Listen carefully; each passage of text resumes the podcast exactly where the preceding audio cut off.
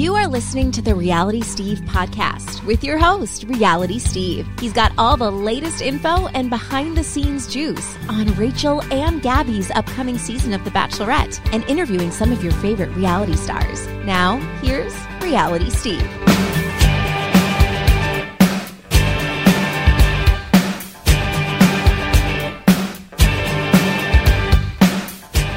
What's up, everybody? Welcome to podcast number 286. I'm your host, Reality Steve. Great show for you this week. Kate Casey from the Reality Life podcast. We've had her on quite a few times, and we're bringing her on again. The best part about bringing Kate on is she updates me on all the reality shows that I'm not watching. So, everything you hear, maybe you don't watch the shows either, but you will get an opinion from Kate Casey on some of the top reality shows happening right now because that's why I bring her on. I want to know exactly what's going on since I only usually see headlines and bits and pieces of storylines from shows going on. So I go to Kate for all my reality TV info, and she's got it all. And this is a good podcast. So you definitely want to stick around for this. We'll get to that momentarily. So, as for some Bachelorette news, I got some for you this week. I actually got three bits of info for you that I think is interesting. It's not stuff that's been reported anywhere and uh, let's get to it. The first thing is, um, I do have confirmation that Tyler Norris and Johnny DePhillipo are home. So obviously, we know filming is still happening. Final rose ceremony, as I told you on the April 21st podcast with Game of Roses, the final rose ceremony is Saturday, uh, May May 14th. That's this Saturday. Uh, with Johnny and Tyler both being home, clearly they didn't make the final three. Now, I'm under the assumption that the way it's always been in recent years, if you're eliminated at three, you still stay in the final location. So if Johnny and Tyler are home this week, which I have confirmation that they are, they clearly got eliminated at final four, which means that Gabby's final three, at least, we know Eric and we know Jason are in her final three. And um, the fourth person, again, I'm not 100% sure on. Rachel's final three, with Tyler being gone, are obviously Aven, Zach, and Tino.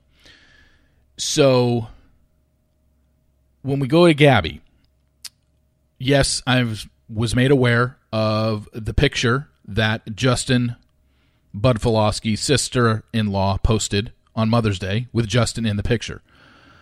Well, that probably doesn't bode well that Justin was in the Final Four, and that's why I was never 100% sure. I said I needed the confirmation. I had circumstantial evidence, but circumstantial evidence is just that. It's not solid.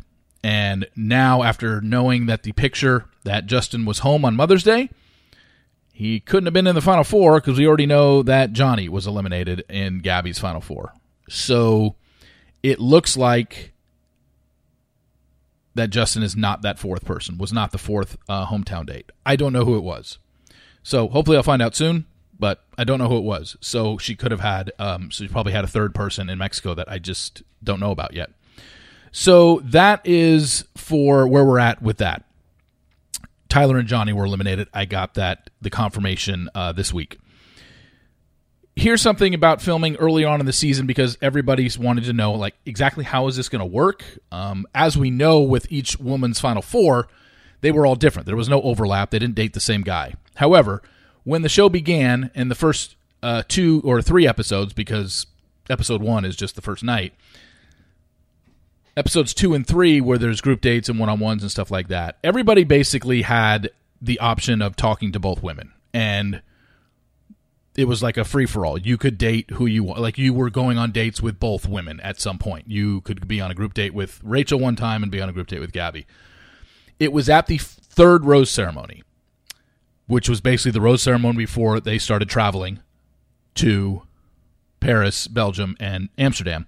So basically, before travel started, the guys that were remaining had to make a decision on which girl they wanted to pursue. And I can tell you that there were a few guys that Rachel was interested in that weren't interested in her, and she was rejected a few times. Doesn't mean it's a bad thing. And I don't know if that means that because they rejected Rachel, they immediately went in Gabby's group of men, or it just means they left the show. That I don't know, but I do know that what she was rejected a few times because apparently at the third rose ceremony, the women present the roses, and if you accept it, then you are going to continue to be part of her group moving forward. And when Rachel had a couple roses to give out, I heard more than two. The guys said no. But again, I don't know if that means that because what if Gabby didn't want them? Then what are they there for? Then do they just leave? That's what I wasn't able to get any sort of confirmation on. But, um, you know, Rachel's got her. I mean, it doesn't really matter at that point. I mean, that was in the third episode. Rachel, we know who Rachel's final four are.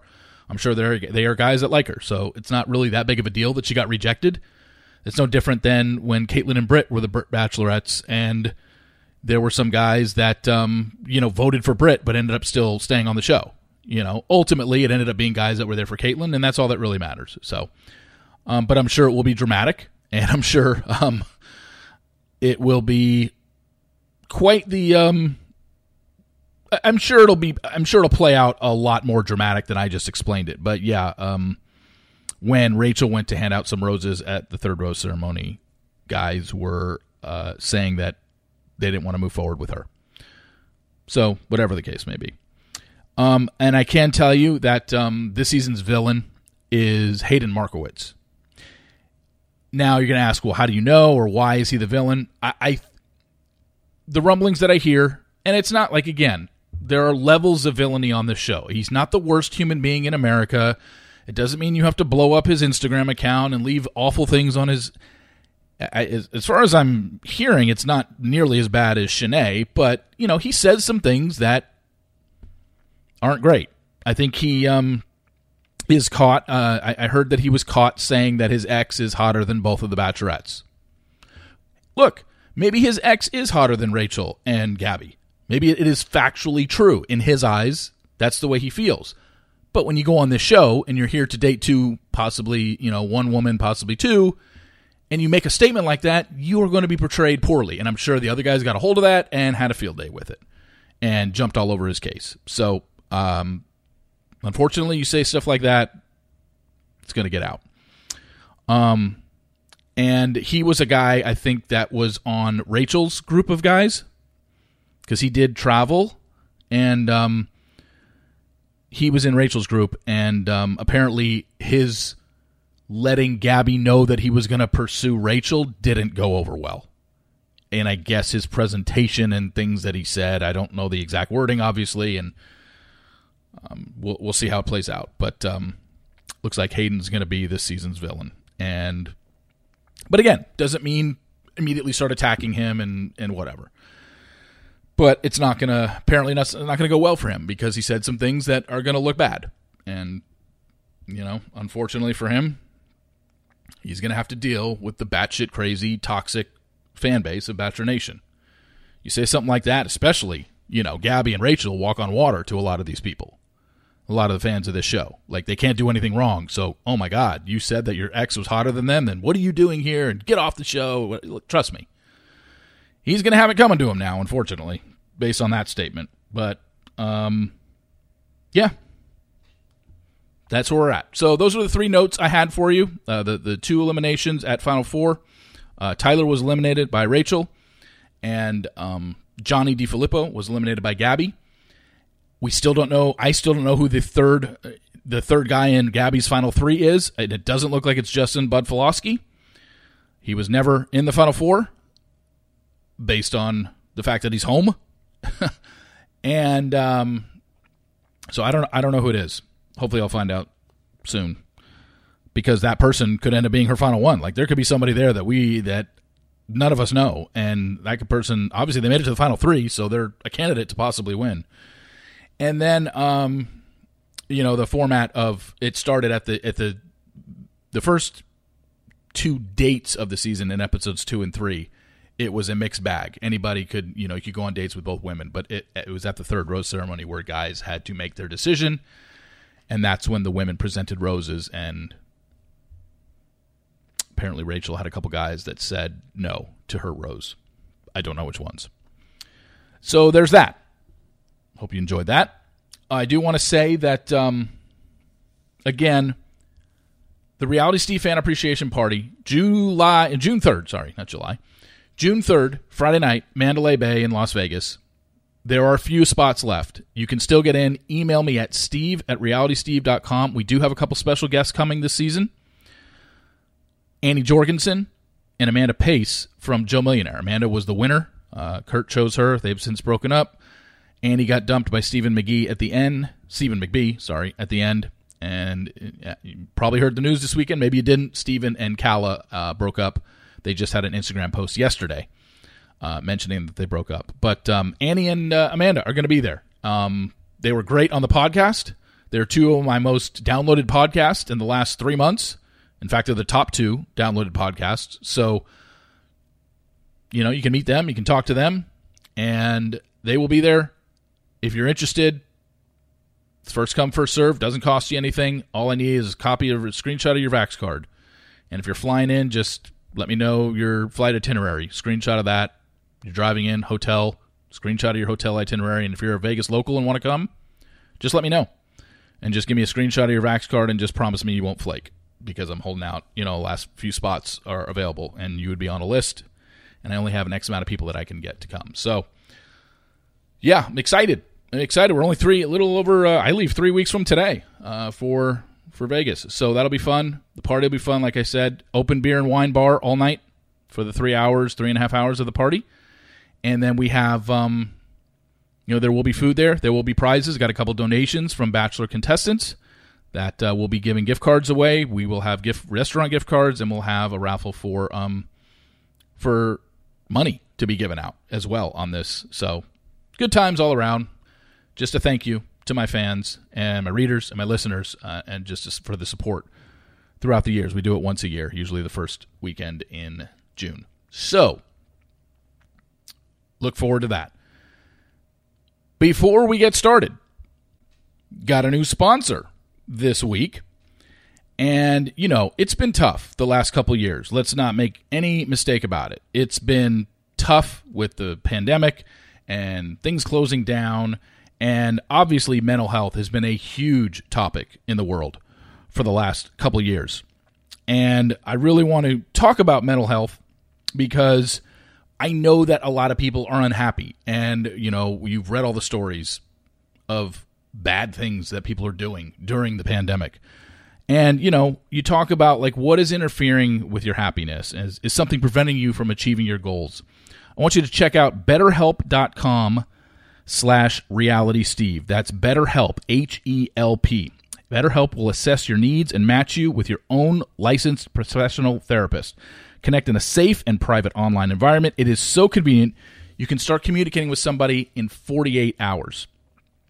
And look, it's not a crisis line, it's not self help, it is professional counseling done securely online. Send a message to your counselor anytime. You'll get timely and thoughtful responses. Plus, you can schedule weekly video and phone sessions all without ever having to sit in an uncomfortable waiting room, not even sitting there in, you know, in person on a couch.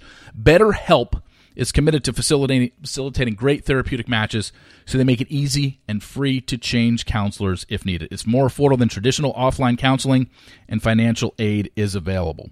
The licensed professionals, counselors, are specializing in anger, family conflicts, LGBTQ matters, grief, self esteem, relationships, trauma, depression, stress, anxiety, all things that you know people are suffering over the last couple years uh, for the pandemic. Anything you share is confidential, it's convenient, it's professional, it's affordable. Check out their testimonials posted daily on their site. I want you to start living a happier life today. As a listener, you are going to get 10% off your first month by visiting our sponsor, betterhelp.com slash realitysteve. That's betterhelp, H-E-L-P dot com slash reality steve. Join over 1 million people who have taken advantage of their mental health. Again that's betterhelp h-e-l-p dot com slash reality steve. Now let's get going. Podcast number 286 all right let's bring her in. Uh, you know her from the reality life podcast with kate casey. She's been on this podcast numerous times. We're bringing her back. It's been her pretty much have you on every six months so let's bring her in kate casey how are you I'm great. I love talking to you. I'm so excited to be back. Well, I love talking to you because normally when I do interviews on my podcast, it is with people that are either you know reality show contestants of a show that I've watched and I'm very well aware of, and I'm very my questions are very like, hey, I watched you. Let me ask you about this, this, and this that happened. With you, it's completely different because, believe it or not, I think I think a lot of people that either listen to me or just know the reality Steve name just think I'm just bombarded with reality television. That's all I watch, and honestly. It really isn't the case. I watch a few shows. Obviously, Bachelor and Bachelorette and Paradise are my are my big ones, and I'll watch other ones here and there. The bigger network ones, Survivor, uh, American Idol. I watch those, but I'm not into the streaming ones. I've never really gotten into them. I've watched the Too Hot to Handles here and there. Never watched The Circle. Never watched The Ultimatum. Never watched you know, all these shows that I'm just I don't have the time for it. Um, I'm in, too much into sports. So I like having you on because you can update me on what's going on, and then basically based off your answers, I determine whether or not I want to go invest it. some time into this. So Yeah. I, I want to start off with um, a show that I didn't think would ever become a show, but it is, and it's called "Is It Cake?" and it's on Oh, yeah. it's on Netflix, I believe, It's on Netflix and it's uh, hosted by Mikey by Mikey Day. Day from SNL. Yeah, love him. I love him. I don't think he's the right host for this show, though. Okay. Now here's my question. Having not seen one episode, I'm assuming the whole season came out, or is this a weekly show? How is it being distributed on Oh Netflix? no, you can just binge it. It's a, Okay. This is a show that it's like the end of the week, and you're just fried, and you just want something in the background. I don't think you're gonna like want to pay attention to every second of it. It's not that compelling, but it's just like easy breezy list. It's like easy listening on radio, and the whole concept is off of TikTok. Yeah. And so these skilled cake artists are creating replicas of things like handbags and sewing machines and other things. And you have to guess whether or not it's a real cake or not. And Mikey takes a machete out and he like tries to chop it up. And obviously, if he can chop through it, it's a cake. This is just like mindless watching. I don't think he's the right host for it because he's almost like demonic in some way. I don't know if somebody whispered into his ear, like, just be super creepy.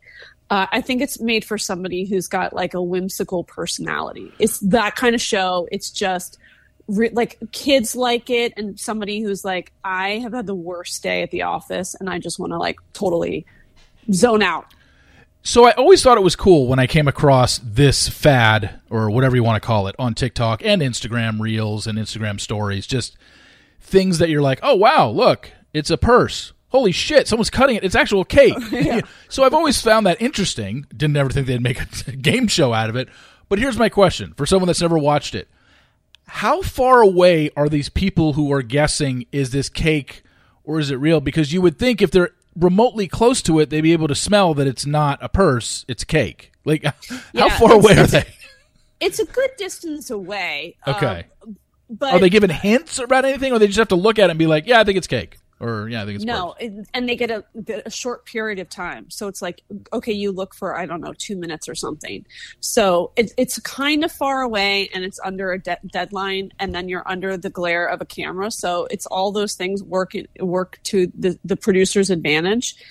And I think I'm pretty good by this point at spotting whether or not it's a cake or not. Um, but I don't know if that's because um, you know I'm the viewer at home. Yeah. But I, I think you'll get the hang of it. It's it's just like put that on the shelf as like I don't want to think. Like there's a show on Netflix called The Parisian Agency, which is great because it's like a real estate show in Paris about a family, four sons and parents that run this this agency and you see the most beautiful properties but you have to pay attention because it's all subtitles so that to me is like on the other end of the spectrum so it's like you have to put a lot of uh, time and attention into it this one it's just mindless you could do a puzzle right and like have that in the background Yeah, because all you're doing, there's not questions and- to listen to or anything like that. It's just looking at something to determining is it what it is or is it a cake of what it's supposed to be. That's it, right? Correct. There's nothing else Correct. to it. Okay.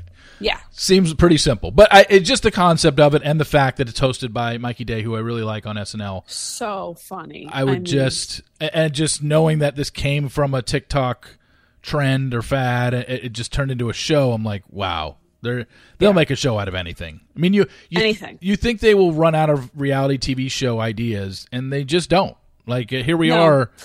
reality TV is probably 20 years in existence from like when it was starting to be produced uh, by a lot of places, and it's like, what could they possibly think of next? And apparently, there's still tons of ideas out there. Really, I mean, Absolutely. well, that's good. and you know, even the um, again, I haven't seen this, but I'm I'm interested, but I'm I, I feel like I'm getting spoiled just by reading headlines and stuff. So I almost got to watch it right away. Is the ultimatum, which is um this basically it's Temptation Island, right? Isn't it the same thing?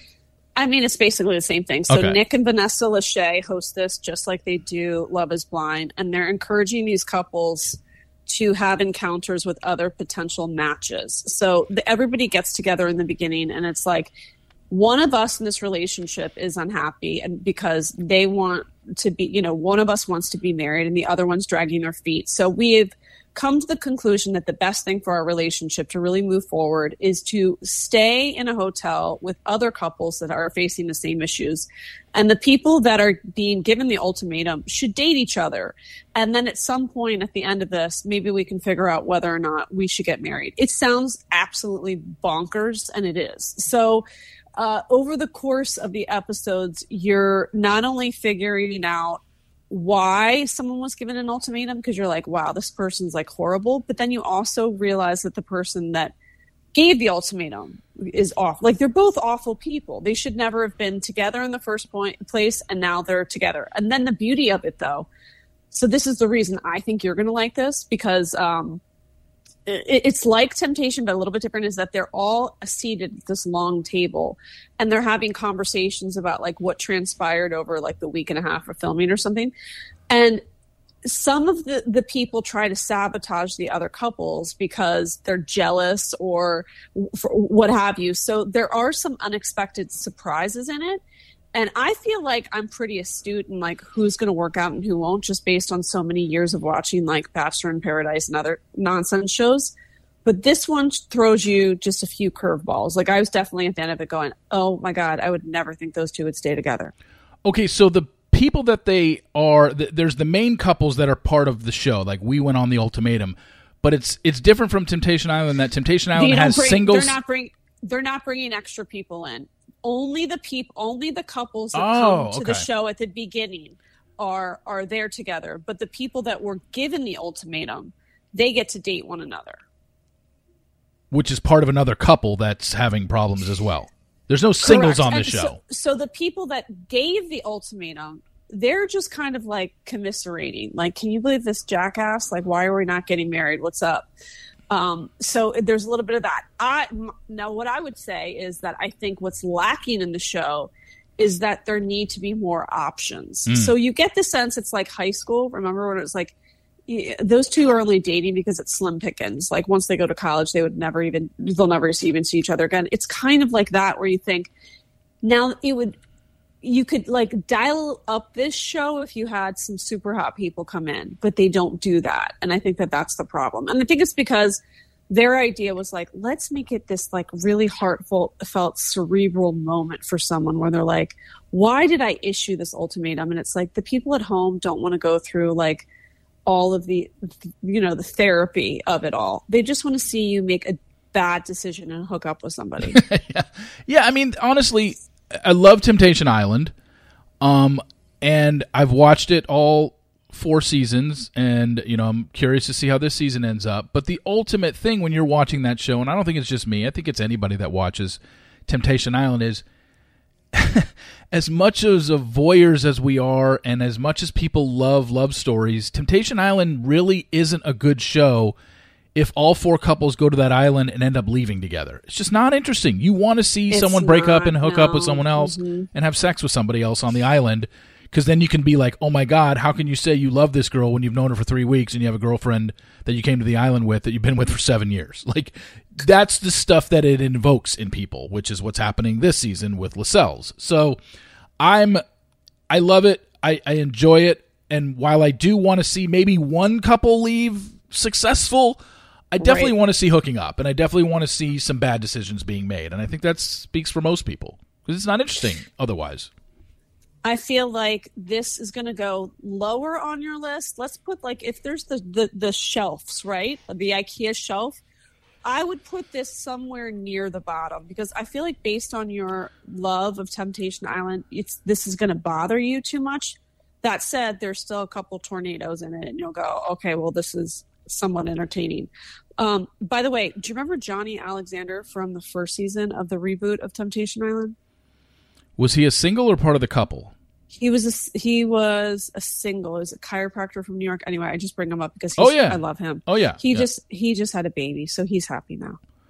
Oh, he found somebody to have. He found baby. somebody, He and was they have a Doctor Johnny. He was the chiropractor, right? Yeah, Dr. Johnny. Gotcha. Yeah, Okay. he is an adorable, adorable son. Really super cute. So it's Oh. It's I'm, I'm I'm happy when they find stuff outside of the show too. I'm pretty sure because Doctor Johnny was involved with one of the like he was the main yeah, he was the main guy. for one of the girls, and Yeah.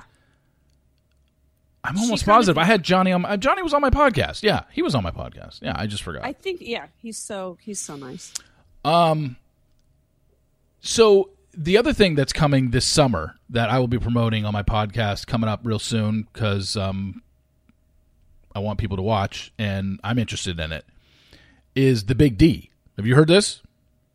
The Big D is the one with uh with Jordan. Jordan and JoJo are hosting, and Yes, it's kind of kind of in the same vein, I think, as um, the ultimatum, but it's all divorced couples are now going to an island.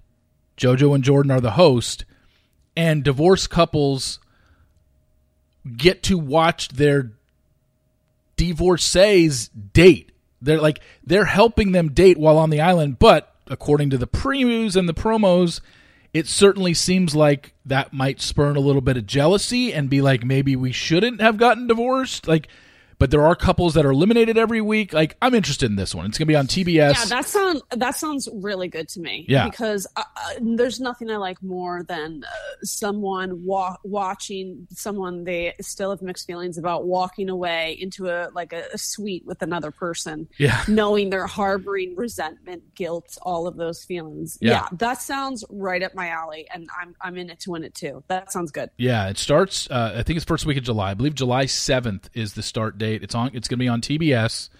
JoJo and Jordan are going to host, so I know they're going to get a bachelor audience um, watching this show, and I'm certainly Smart, interested in watching smart it. move. Yeah. smart move on their end. for Yeah, TV, I think it was filmed- The producers. I think it was filmed last summer. I forget which island it was filmed on, but um, oh, see, I don't like that. yeah, no, it was. I don't It's like it's if been in the can for a while. filmed a long time ago because then I feel bad for the contestants because they've been shackled.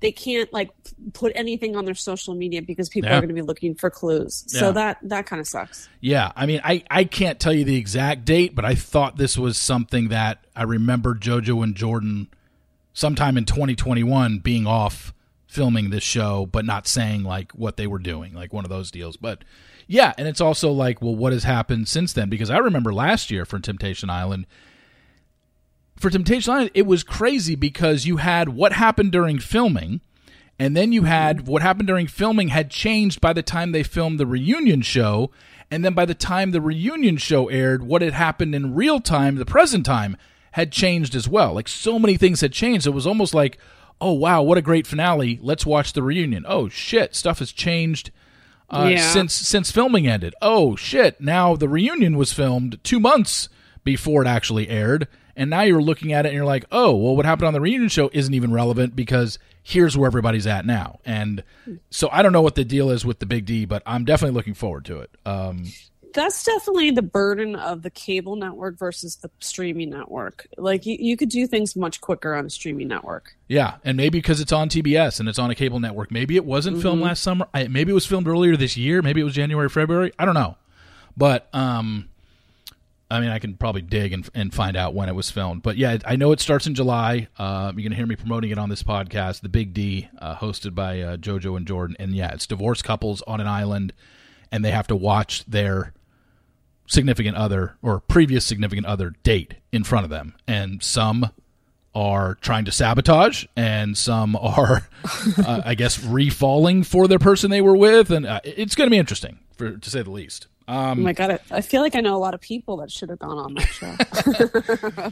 Okay, so here's here's a basic question, and you're probably even surprised I don't even uh, know this or understand this. When the Kardashians had their show on E, after mm-hmm. 20 seasons or whatever it was, they said, you know, we're done. We're, we're done doing this. Oh, sure. Right. Was, right. was this always, we're done with E and we're going to try and pitch this somewhere else? Or was this more of they thought they were done, but then Hulu came with a better offer and they decided to go? Well, I think I think the biggest thing is they had grown frustrated because the the, the way that the show was structured was becoming outdated because it, on it, being on a cable network, the time lapse was too the the gap was too big. Hmm. So the, you have something that happened, you know, nine months ago, and then it's already played out on social media, and it just made the show kind of dumb.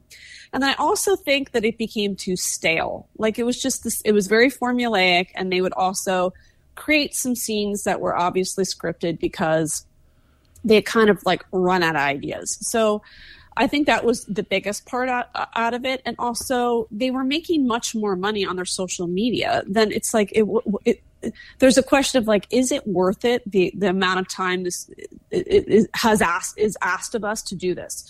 So I think that they took a break, which was smart, and then James Corden and his partner Ben Winston came to them with the idea of doing it in a new, sleeker, and just like a more like a fresh and modern way.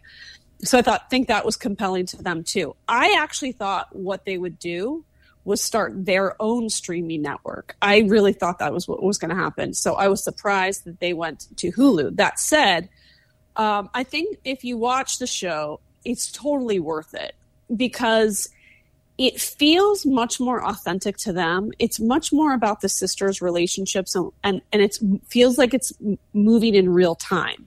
Like you're seeing behind the scenes what happened on SNL. You're seeing behind the scenes of her relationship with Pete. Uh, the, the, the proposal that Courtney and Travis had, that doesn't feel like that long ago. And I felt like on the older show, you'd watch it and you're like, I feel like I've already seen all of that play out on social media and in this one, I think because they have much more control of the show, I think that they have a better sense of making sure that they're filming things that are much more uh, that, that are far that, that are withheld from social media so that the experience of the viewer is like they're they feel like they're privy to things that you know everyone else in the world is not watching. So because of that they have had the biggest premiere in Hulu's history. And it's a it's a massive success. And and you know for everybody that's kind of like oh my god i'm done with the the kardashians. It's too much. It's too much. I promise you you're really going to enjoy it. It feels much softer and lighter and much more heartfelt. Like uh, you feel like courtney in the older version was like maxed out. And this one like she had this la- the last episode it was the proposal.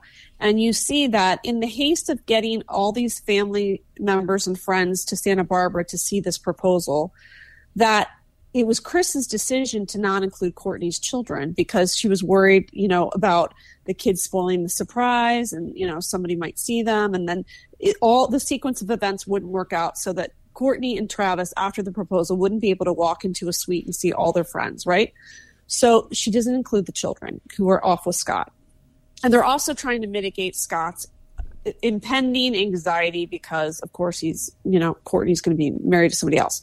So they have the engagement and they walk in and everyone's there. And then courtney goes off to a side room and she calls her daughter to say look i'm engaged. And the daughter goes i don't want to talk to you and hangs up.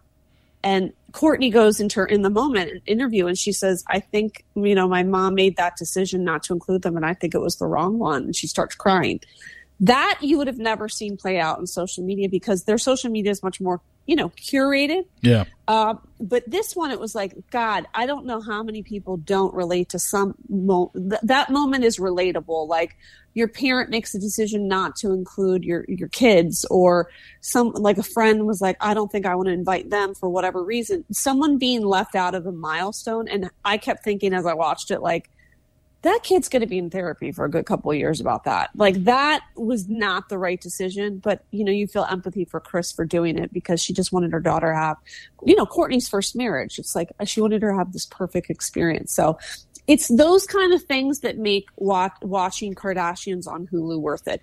And it's, um, it's really beautifully shot. I think, you know, I lots of people say Selling Sunset is, is beautifully shot. I think Kardashians is the most beautifully shot show in streaming or on television altogether right now.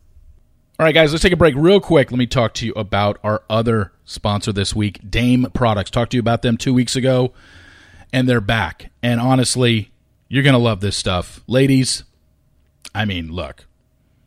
You know, when you, you ever play the word association game when you were younger? Someone threw out a word or a phrase, and you just blurt out the first thing that comes to your mind. We're going to play that right now. Okay? I'm going to throw out a word or phrase, and you in your car or wherever you're listening right now, you tell me and just blurt out the first thing that comes to your head. I'm going to play along too. All right? Ready? Three, two, one. Reality Steve. Vibrators. See what I mean? Like immediately you just think about that. It's almost like remember the movie Coming to America when Akeem is working at McDowell's and he goes into Mr. McDowell and he says, When you think of garbage, think of Akeem kind of like that right now. When you think of vibrators, you think of Reality Steve and you think of Dame products. I'm telling you. They have the Palm, a soft and flexible vibrator that bends to the curves of your body.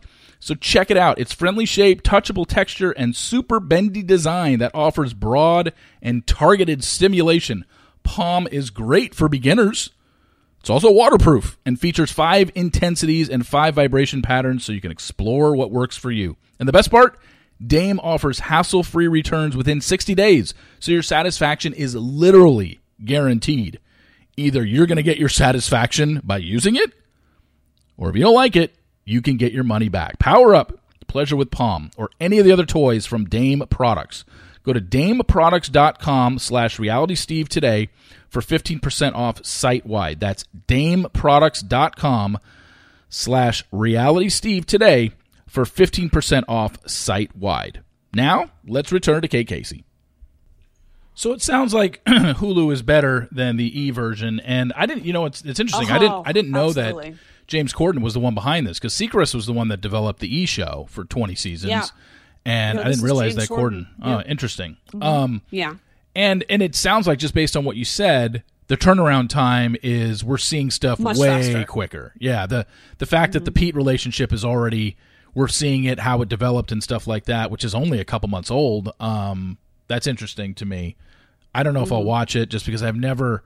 I don't. I don't know enough about the family. I haven't followed them enough, other than headlines I, and I th- social I think media. You should just.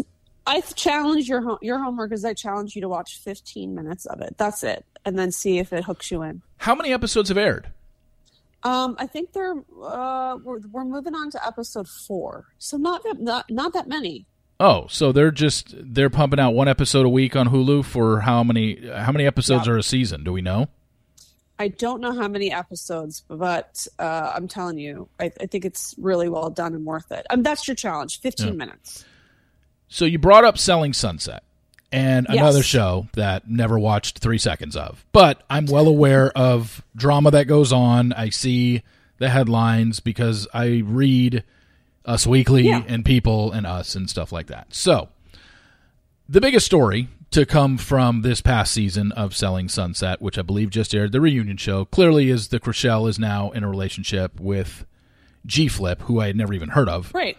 Um, which I guess, depending on who you talk to, it was like the worst kept secret after her breakup with Jason because this is a show that I've never talked about, I've never covered Yet I was having people sending me stuff saying, "Did you know or have you heard if Chrishell this Chrishell and G Flip rumor is true?" And I'm like, I have no idea, but apparently there were pictures out there. Like if you were on the deep web and you followed and you're a diehard Selling Sunset fan, this information apparently wasn't news to people. But that's correct. Okay, that's right. so but if you're just a casual fan who doesn't follow you know, because there weren't any pictures that were posted on the main sites. It's all like mm-hmm. the deep dive internet stuff where you could find pictures of Chrishell and G Flip holding hands and you right. know doing stuff. So, um, with that said, were you when when, when did you first hear about Chrishell and G G Ship G Flip and and were you surprised by this or were, what's your take on this whole thing? I think I maybe like two weeks before the reunion was was filmed, probably, and I and I wasn't. I don't know. I, I wasn't. I wasn't. He, um, and and I think it's because reality stars never surprise me in that way. Yeah. Like I feel like their lives are so chaotic that when something like th- like this is so left of center, that part doesn't shock me. Um, I think that people who watch the show and believe it to be a completely authentic show would probably be shocked by it. So, for anybody who has not watched the show, it's about a real estate agency in in, in Los Angeles. The the actual like headquarters are on Sunset Boulevard, but it is really absurd. It's by the makers of The Hills. You clearly you can't believe anything on it. They're very over the top. They show up at these listings in the most hooker-ish outfits like like leather skirt mini skirts with like a bandeau top with you like six inch heels. one of the real estate agents will show up looking like varsity spice or like you know just like pigtails. They're they it, they look like cartoon characters. They're they're insane. And then they're walking you through these properties and they're uh, and they're presenting it like they're actual the real real estate agent, which I know is bullshit because I Google all of the addresses and like some of the houses are not even on the market, never were. Like it's very murky. Wait, so um, these people aren't these people aren't realtors? I thought that was a whole thing they, that they got they, called out I for. Mean, they, they are realtors, but it, you they're not really like the listing agent. I mean, they clearly are all wanting to be television personalities. So the thing that I like about Christine Quinn, who's now finished with the show, was she was always pretty transparent about it. Like, I don't give a shit about, like, in two years, I'm not going to be selling a four bedroom in Encino. Like, I just want to be on a television show. But the others are kind of like going along with it. And then they have these twin brothers that operate the agency, and yeah. their names are Jason and Brett. And they are, uh, they're small men. And so a yes. lot of people have this problem with, like, this misogynistic um, duo that are running this agency, and all these women walk in with these r- ridiculous outfits. Mind you, they go into the office. No one has like a bag enough large enough to to to uh, have a laptop, let alone a wallet. It'll be like a little coin purse, and they'll walk in with their heels and they'll sit down, and they don't even have like a computer to plug in, and then they'll talk. Then they have them sit down. They're like, okay, so what what listings do you have? And you're like, this is such bullshit. Like, there's no way. any of them are working, you know, the MLS system. So that okay, so that's on the table. So the first season you have or first couple seasons Chrishell is uh, was married and then she's going through a divorce with the with the actor from This Is Us. So yeah. people are like they're interested in that. Then all, he divorces her and she's left at Christine's wedding like what is going on like I cannot believe this. So people are sucked into her because they want her to find true and lasting love again. And then she dated some guy from Dancing with the Stars because, of course, Keo. she goes on to like Dancing with the Stars. So now it's like a typical reality show where you're like, oh, that the the beginning was the most real version of who they kind of are, and now they're all like embellishing the truth and like overdoing their outfits and their personalities to get it like enough attention on the show.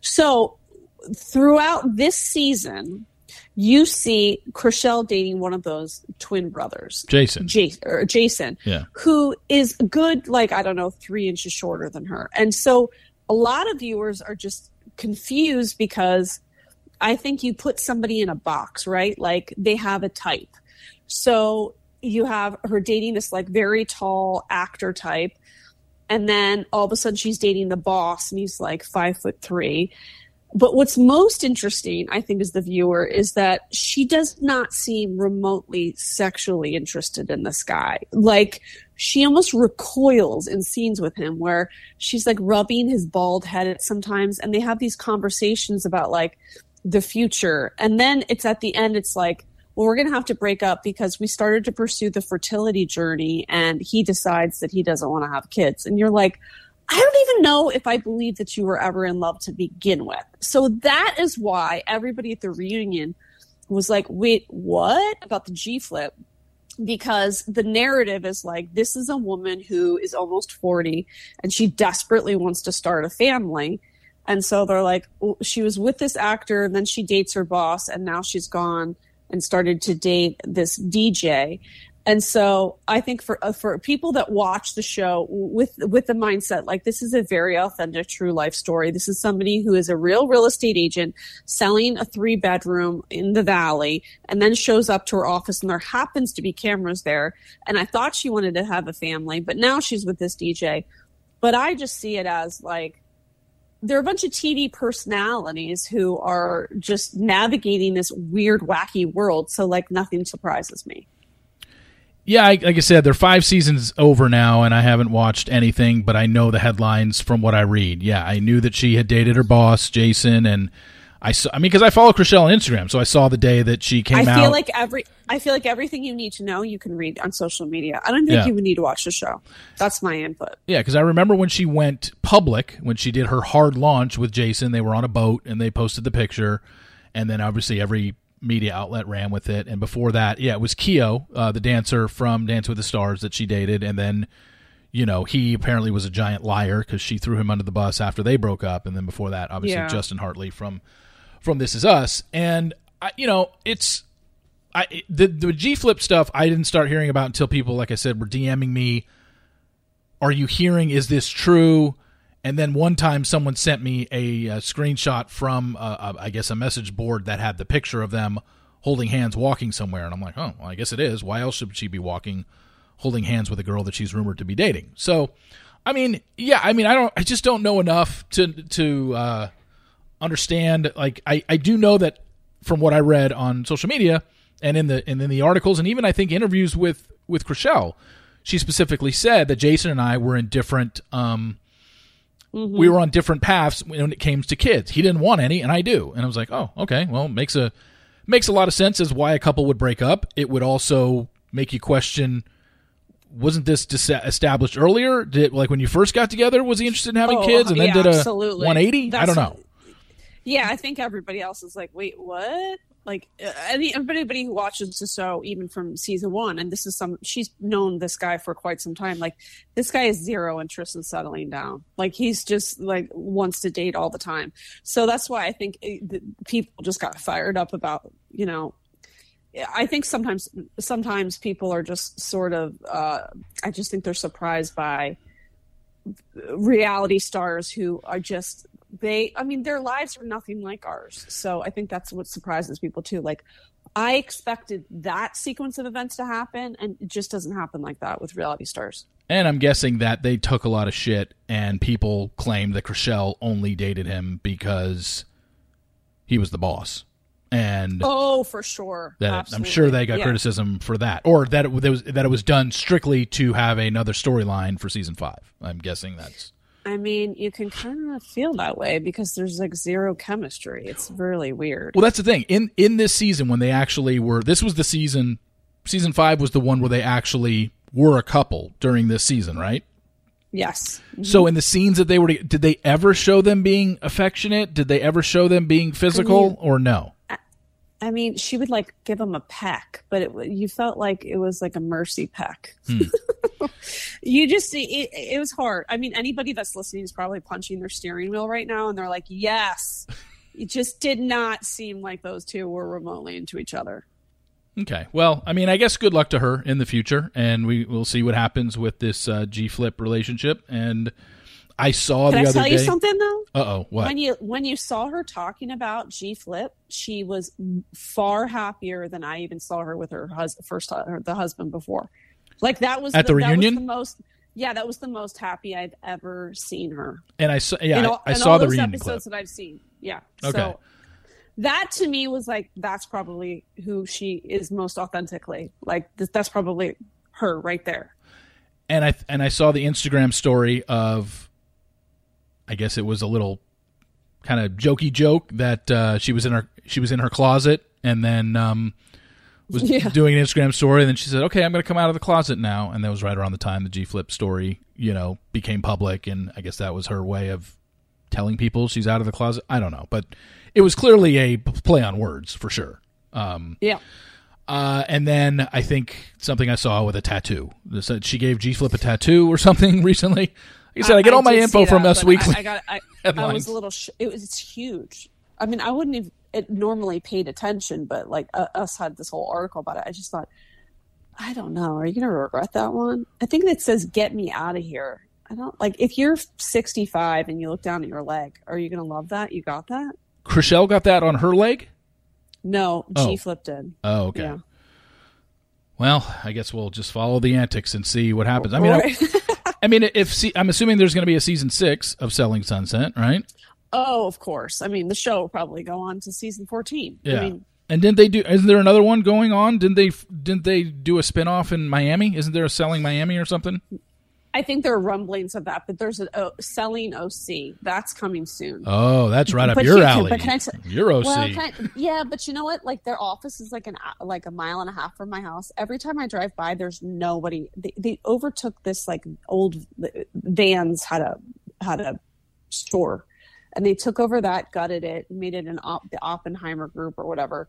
Every time any of us drive by, there's no one in that office. And then Braunwyn, who was on Real Housewives of Orange County, she filmed something where she was like kind of pretending that she was uh, going to buy a property or look at a property, and that was like so it was like two years ago or something. So I, I, I again, it's one of those shows where like I don't believe anything on the show, but I'm still watching it. yeah. It's that is that put that on the shelf with is, is it cake? It's like you can play it in the background. So last time you were on, I had told you about a, um, or maybe it was two times ago, where we are talking about an a reality TV crush that I had from a distance because I had never seen her once on her Oh, season. Melissa Gorga. Melissa Gorga. Yeah. So I and, and since then I haven't watched a, a thing either. But I did come across a headline a couple days ago that said Teresa apologized to her brother Joe, which is Melissa's husband, for Right. coming after him at the reunion episode. So I did a quick search and I was just like, okay, what's this all about? I forgot. I- know you told me on the podcast, but I had forgot that Teresa is Joe's uh, sister. I I just totally blanked. I totally Oh, forgot right. that because I, so I forgot that she was uh, the sister-in-law of Melissa. Anyway, quick search I found Teresa, Joe, and Melissa opened up a restaurant in May of 2017 in New Jersey, and it closed eight months later. What Oh, sure did. what happened Yeah. with this? Was this a storyline on the show? What happened? How did that close so quickly? And I, look, I know the restaurant business isn't easy, but that seems like three names like that in New Jersey where they're crazy famous, I believe. How did they? How did they get an eight month restaurant? And that was Wow. it. I think it was like uh, their way of connecting with their dad because by then I, I think their mother had passed. o- Well, she passed away? Or she was pretty sick, maybe. Um, you know, like let's do this family thing together. But the net net is like Teresa and Joe have the weirdest relationship. It, they go on and on about how when they were little kids they were best friends, but Teresa is almost jealous of Melissa for in the most strange way like you take me away from my brother. It's like that's her husband freak show. Like what are you talking about? Like hello he's like his own family.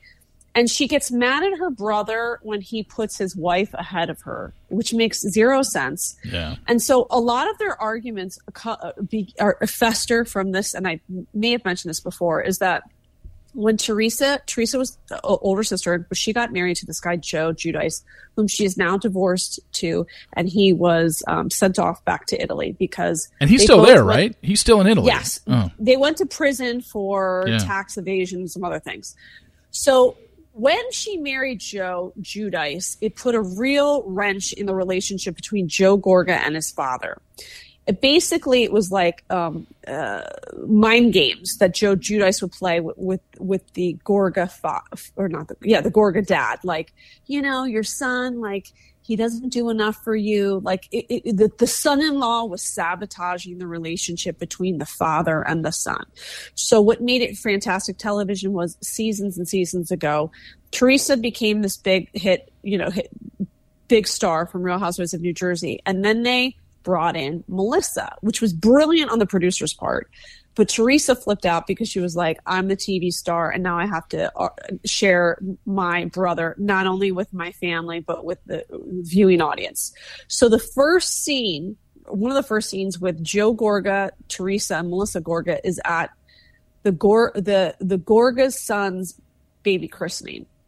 And Joe Giudice and Joe Gorga get in this huge fight, and Joe Gorga is crying. You know, this they're like meatballs. They're short guys, right? They're like on human growth hormone for sure. So they're yelling at each other, and he's like, "You stole my father from me." And you go, "Holy shit!" There's like years of baggage here, and I'm putting on my seatbelt. I'm here for this.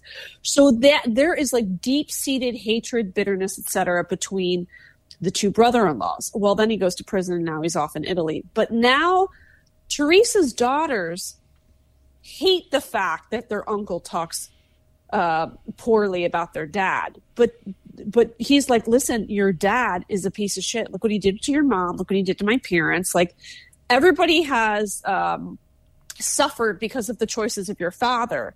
And Teresa's oldest daughter is 21, so now she gets kickbacks. Like they're paying her to like do these in the moment interviews. So there's all this stuff swirling. And Teresa is now getting married to a new husband, and his name's Louis. And what you need to know about Louis is he's super sketchy. Every woman he's ever been in a relationship with has come forward and said he is very controlling and he has been going off like whenever he gets in these huge fights with the woman he's with he goes off to these like warrior camps where men like fight with each other or, or no not fight with each other but they do these videos where they're like yo i'm sorry yo i messed up but i'm here with my bros now and i'm learning. So What like take me back. I swear to god. So one of those videos got leaked right? It was like this summer or something. And people were like, oh my God, this guy's such a nutbag. What is she doing with him?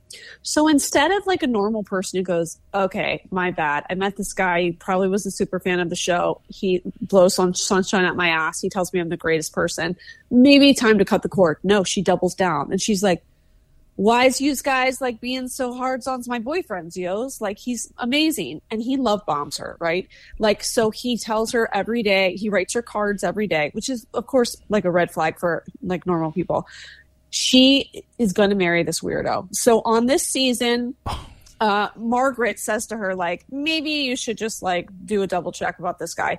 And she just is like, you, you guys are busting my love bubble. Like, I'm not having it. So, Melissa goes on Watch What Happens Live, or no, at the reunion. It was the reunion show, and she finds out that Teresa is not only getting married, but she's getting married with 14 bridesmaids, and Melissa was not asked to be one of them. So apparently in New Jersey, that's a big deal. I don't know one person over the age of 40 who would want to be a bridesmaid, but Melissa's like, I'm really hurt because of all that I did for you, for you and your daughters while you were away, which is code for prison, and for your mother and I'm not going to be asked to be a bridesmaid, and that's why you don't believe in family, and I'm resentful of you. And you're just like, I can't believe 40 year olds are fighting over being a bridesmaid in a wedding. But it, it, it's just like it's nonstop with those two. And a lot of people will go, Teresa is too much. She's so, uh, she's ignorant. She's annoying. She's got a stranglehold on the show. But really, at the center of that show is this, these, this family dynamic. And it's like the older they get, the more it becomes over the top. It's great TV watching. Whose kids are older, Teresa's or Melissa's? Teresa's kids. So Teresa has four girls, and she always calls them her daughters. And the oldest is 21, and the youngest is like 14. Oh, and Melissa and Joe's are much young. Are they? Are they in the teens yet? M- Yes, Melissa and Joe's oldest is a daughter, and she's in high school. And then you have a boy that may be like uh, I'm going to say fifth or sixth grader, and then one who's maybe like a fourth grader. But I mean, they're all just so quintessential New Jersey. Now, my sister lives in New Jersey, and she's like, it's so embarrassing that any of these people are from our state, but it's like Jersey Shore meets, you know, like like a housewife. That's what it is. It's the housewives of Jersey Shore. It's a, essentially.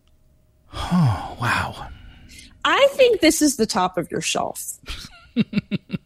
But I'm but I'm so far behind, and outside of your Oh, explanations, doesn't I like. I, you know what? I think that you go on, you do a, cursory, uh, like a Google search of the christening scene. Just do christening scene, Real Housewives of New Jersey. You watch that. That's all you need to know. Then you watch this season that just aired, and you're fine. So That's more worth your time than Selling Sunset. so New Jersey just ended this season, whatever it Y- was. yes, but you know what? It was 13 episodes, and you have to keep, uh, you know, take into account it's a cable show. By take out commercials, we're talking what 35, 40 minutes. Yeah. You can do it, and you can fast forward through some of the people that are not as interesting, like Dolores, or you know, she just doesn't have that. uh, it's really about those sisters. Okay. So the, the Teresa, Joe, Melissa. Yeah, just fast forward, just get to them. Tho- those and scenes. You, you'll evolve, especially given your crush on Melissa Gorga. And remember, I told you she did have a couple seasons ago where she decided she wanted to be a late in life pop star, and he made a, uh, a music studio for her in the basement of the house, and like legitimate producers would come to her house and helped her make a one hit wonder. Well, I don't. That's maybe a loose exaggeration. It could. It's a. It's a one hit wonder adjacent, if you will and she performed it maybe at like a like a outside of like a Bloomingdale's at one time. But I just thought that was the most hilariously stupid storyline. The late in life pop star. I was going to say, how's that going for her? I mean, it's like what? Is she not? so she opened not doing it she anymore? Opened, no, she opened clothing boutiques. Okay. Well, the, the the biggest thing that I mean, if you just ask the the casual observer from the outside who's never watched an episode, what's one thing you know about you know the Housewife franchise in New Jersey? And I'm sure this has nothing to do with Joe or Melissa, and maybe it does. but the only thing I remember from Teresa that was so famous was the table flip. What was Yes. that? I, I think that was very early on in the process of this Oh, okay. You know franchise. what? was the table flip over? Was it Yeah, Do you remember? You might need to watch that season two, of course. oh Okay. season two? Okay. So when they cast the show, they uh, they they have these sisters, Dina and Caroline Manzo, who have their own weird history because the the Manzo sisters married, which is they're the what are their their real names Laurita, but they married these two Manzo brothers, and the Manzo father was this guy named Tiny, but he was huge, and he was found like in the trunk of a car or something, like total mob hit, weird. And so there are all these questions like, do you, they still have mob ties? And then they take offense to anyone saying that their father was with the mob. But it's like, you know, they're operating like a reception hall for weddings in like the middle of New Jersey. It's just like a, a lot. If there's a lot there. So there was that. And then there was Teresa, who was just their friend. She wasn't even really the, the like the central figure. And then you had um, their sister-in-law ja- uh, Jacqueline, and she and Teresa were friends. And then you had this nut bag of ep- epic proportions named Danielle Staub. What you need to know about Danielle is that she was is the kind of woman who believes herself to be a supermodel and walks around town in skimpy clothing and has zero interest in you but all the interest in your husband. She would sleep with your husband if she had the opportunity. And she was raising these two girls and they seemed sweet and you just thought, "What?" And so she was a divorcee and spent a lot of time complaining at what a piece of shit her ex-husband was and how he needed to give her more money.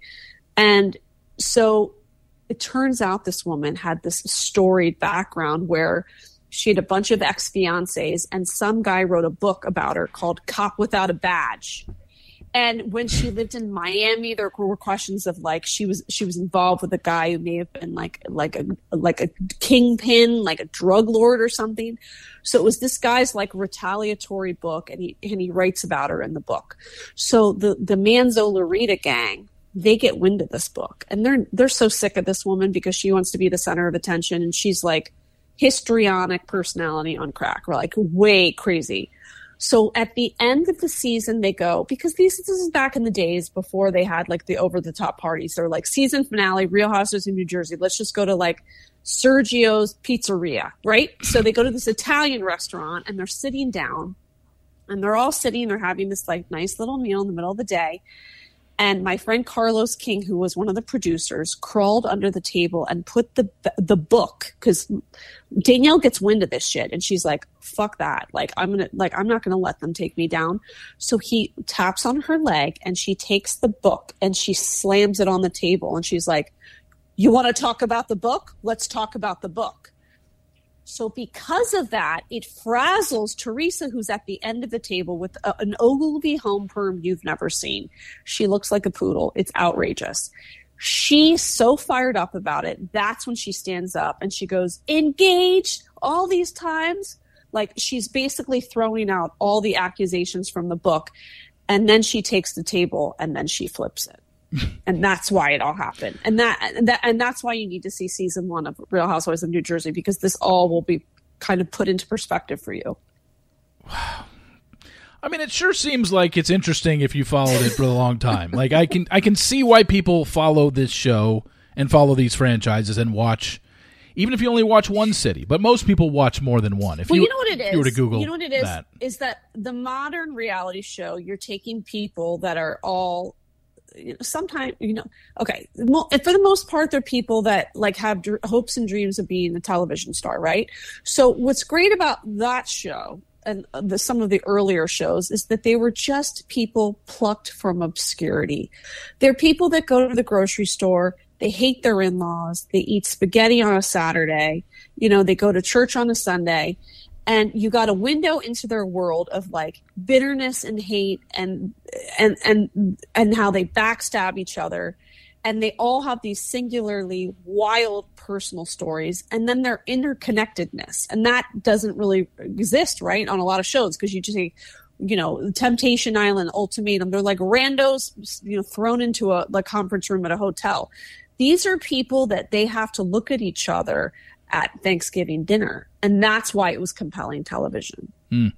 Well, I saw that the latest thing I saw this on your podcast was now they have Real Housewives Ultimate Girls Trip, which is not on but Bravo. you know what? It's it's good and here's why. Because you've been accustomed to watching these nutty people for seasons and seasons and seasons but they only interact with the own people in their own franchise in their own state in their own city.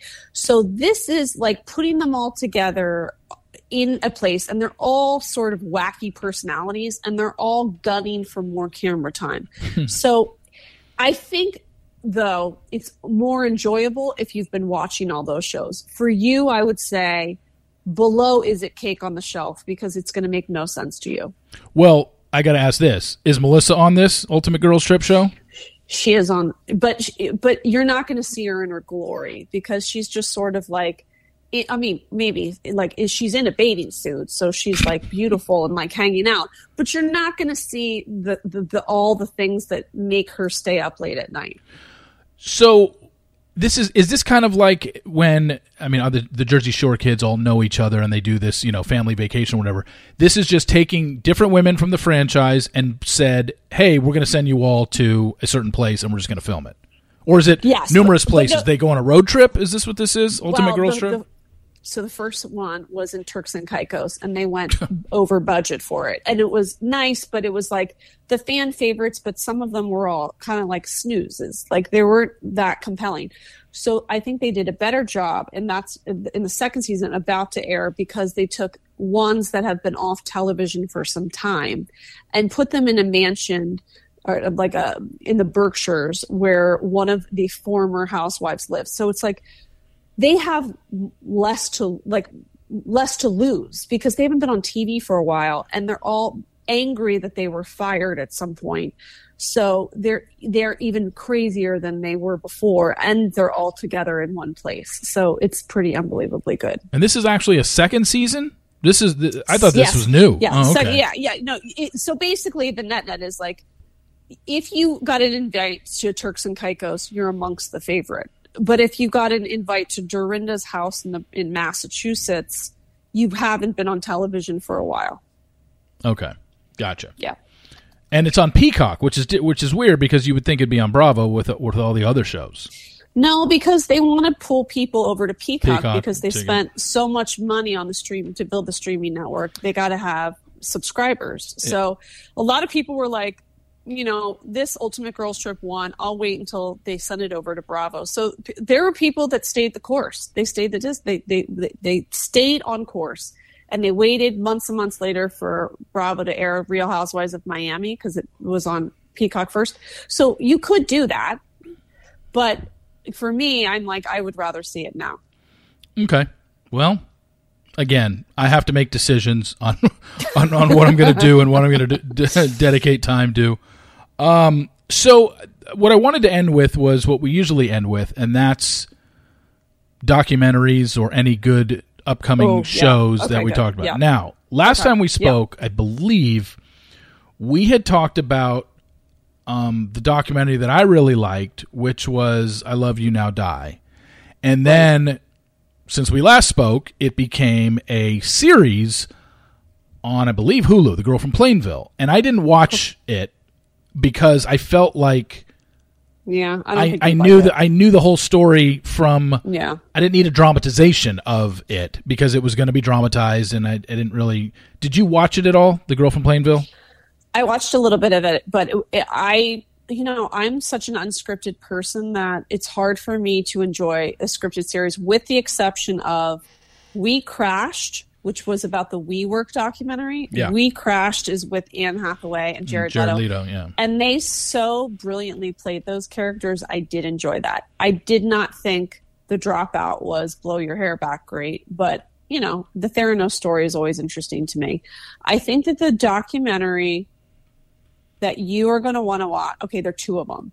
One is called Our Father. It comes out tomorrow on Netflix, and it's about this fertility doctor in Indianapolis for over 40 years who lied to his patients and inseminated them with his own sperm. What? This is real? You're- this is real. So all these people in the Indianapolis area don't know that they're half siblings, which is basically a health crisis because there could be inbreeding and all these other health issues because of it. Yeah, he totally lied to them. He would just use his own sperm. So that's good. That's called Our Father. The other one I think you might like, which is about a financial scam, is called The Big Conn, C O N N. It's on Apple TV Plus, and it's about Eric Conn, who was is an was a, a Kentucky lawyer who ran a an operation with the help of a judge to speed up social security payments for people, like uh, or you know, um, if they filed for social security or you know, um, like he would get a kickback from it. He basically screwed the Social Security Administration out of $550 million. And he's this rinky dink guy who at one point owned a brothel in Thailand and had like 16 different wives over all these years. Not at the same time, he just kept getting married.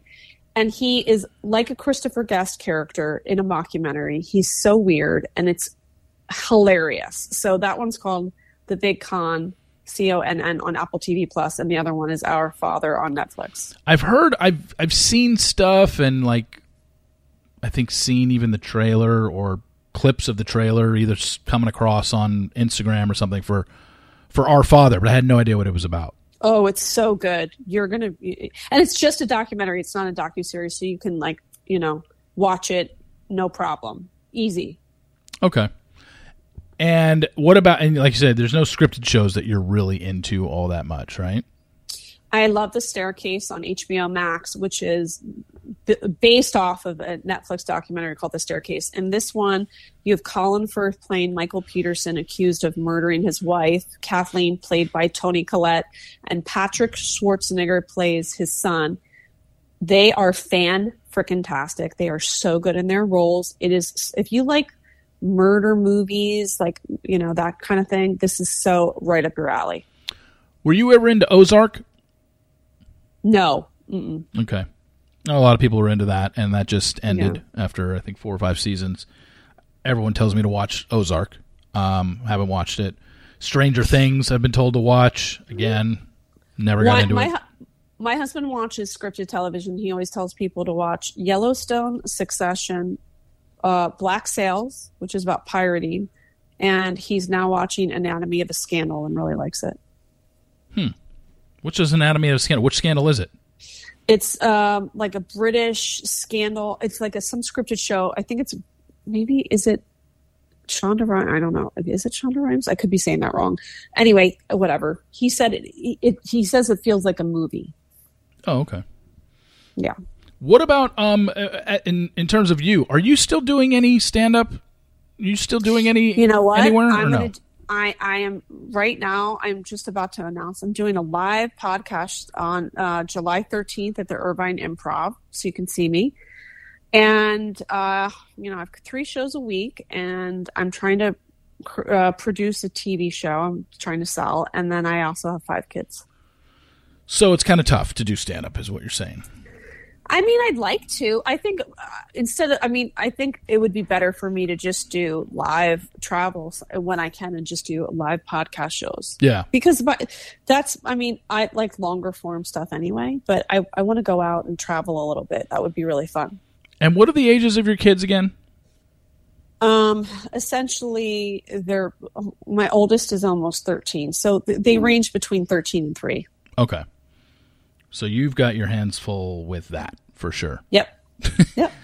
But you're trying to sell a TV show. That's interesting. Uh, this is something you've obviously talked about. I'm assuming, right? Um, uh, a Or little no? bit, but just wish me luck. Okay. hope it- No. I hope it sells. We'll definitely, uh, we'll definitely wish you luck with that. Um, like I said, we could go over. I mean, just the amount of shows that that you cover and the people that you talk to from this, from these shows. Like I'm sure you got stories up the wazoo uh, here. Oh but yeah. you know, I know that uh, you're uh, a little, you know, short on time here or whatever, but we got we had an hour. This is what I planned. I wanted to get an hour So with you fun. to go over everything. And um, again, Kate, thank you so much uh, for coming on. Uh, we'll always have you on. Uh, try and get you on, like, like I said, about every six months or so. I want to have you on twice, Oh, twice it. a year. I love Uh, it. But also, if people want to get my list of what to watch each week, I put out a list. It comes out on Mondays. If you go to katecasey.substack.com, it just, you get an email every Monday and it tells you these are the seven to eight things you should watch this week. There, and I explain why you should watch them.